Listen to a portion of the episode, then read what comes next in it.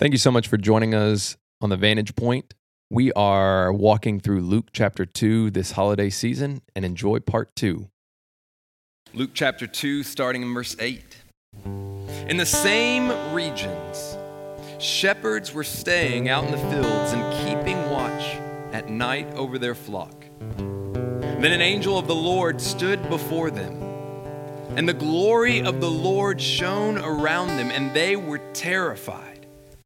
But the angel said to them, Don't be afraid, for look, I proclaim to you good news of great joy that will be for all the people.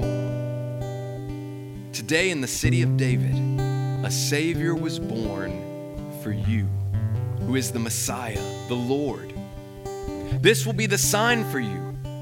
You will find a baby wrapped tightly in cloth and lying in a manger. Suddenly, there was a multitude of heavenly hosts with the angel praising God and saying, Glory to God in the highest heaven, and peace on earth to people he favors. When the angels had left them and returned to heaven, the shepherds said to one another, Let's go straight to Bethlehem and see what has happened, which the Lord has made known to us. And they hurried and found both Mary and Joseph, and the baby was lying in the manger. After seeing them, they reported the message they were told about this child. And all who heard it were amazed at what the shepherds said to them. But Mary was treasuring up all these things in her heart and meditating on them. The shepherds returned, glorifying and praising God for all things they had seen and heard, which were just as they had been told.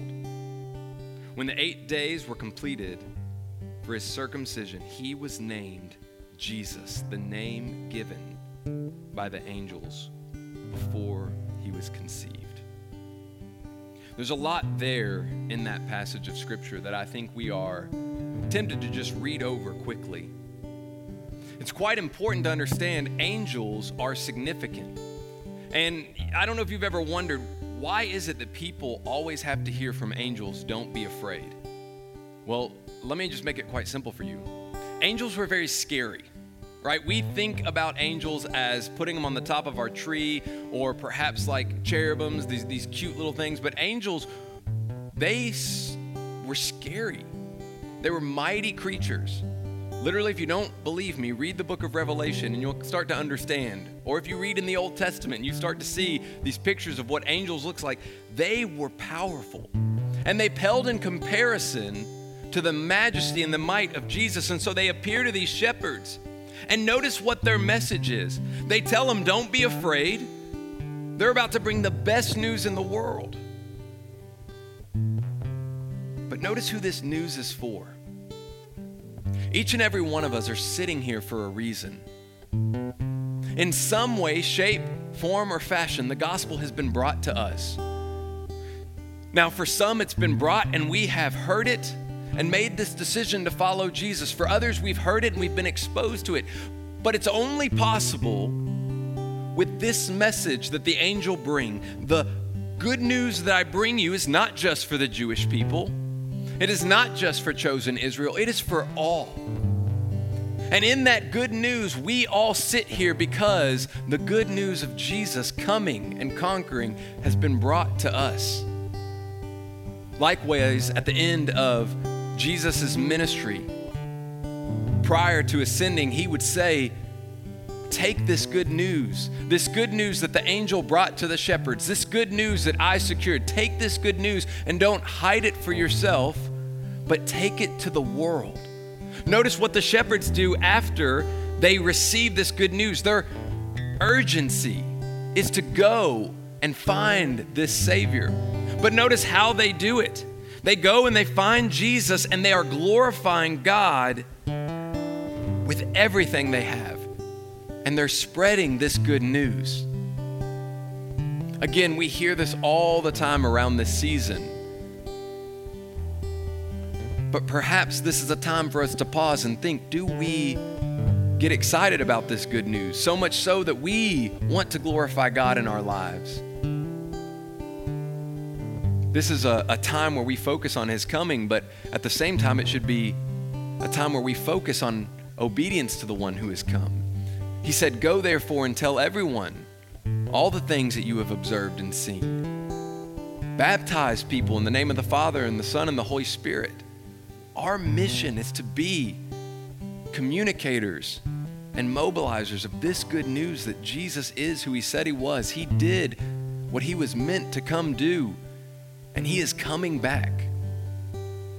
He is returning. Just like these shepherds, we are to be excited with this, entering in conversations with joy with people that need this good news. You know, oftentimes when we think about sharing the gospel, there are a couple things that pop up in our minds that stop us. Fear is the big one. The second one is, is probably lack of information. I don't know what to say, I don't know how to say it. A third one is rejection, right? If you get over the fear of your own nerves, you get over the fear of I don't know what to say, then it's like, man, I don't want to be rejected. I don't want to ruin a friendship. Hear me when I say this. Not every interaction you have where you talk about Jesus has to be a full on gospel conversation. Scripture is very clear. There are those who plant seeds, there are those who water, and there are those who see the produce pop out of the soil and they see the fruit. Perhaps your call is to be one of those positions.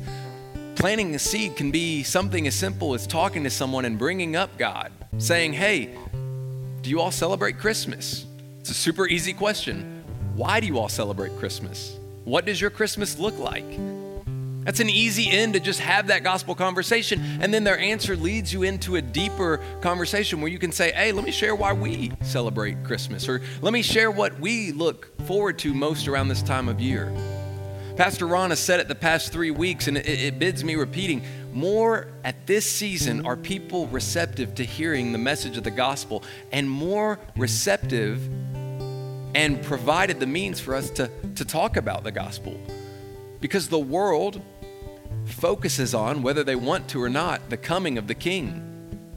Now, it may be diluted in many different ways, but, but it's still there. I love how, how this ends.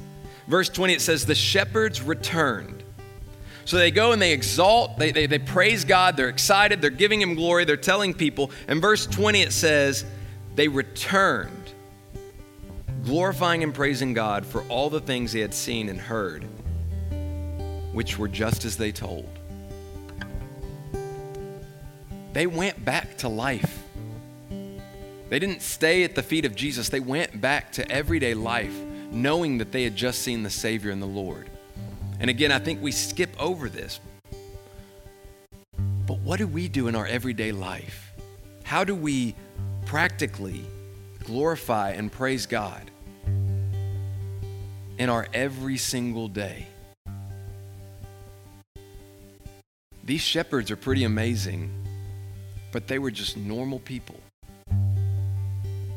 And they don't have what we have. We know how the book ends, we know how the story unfolds.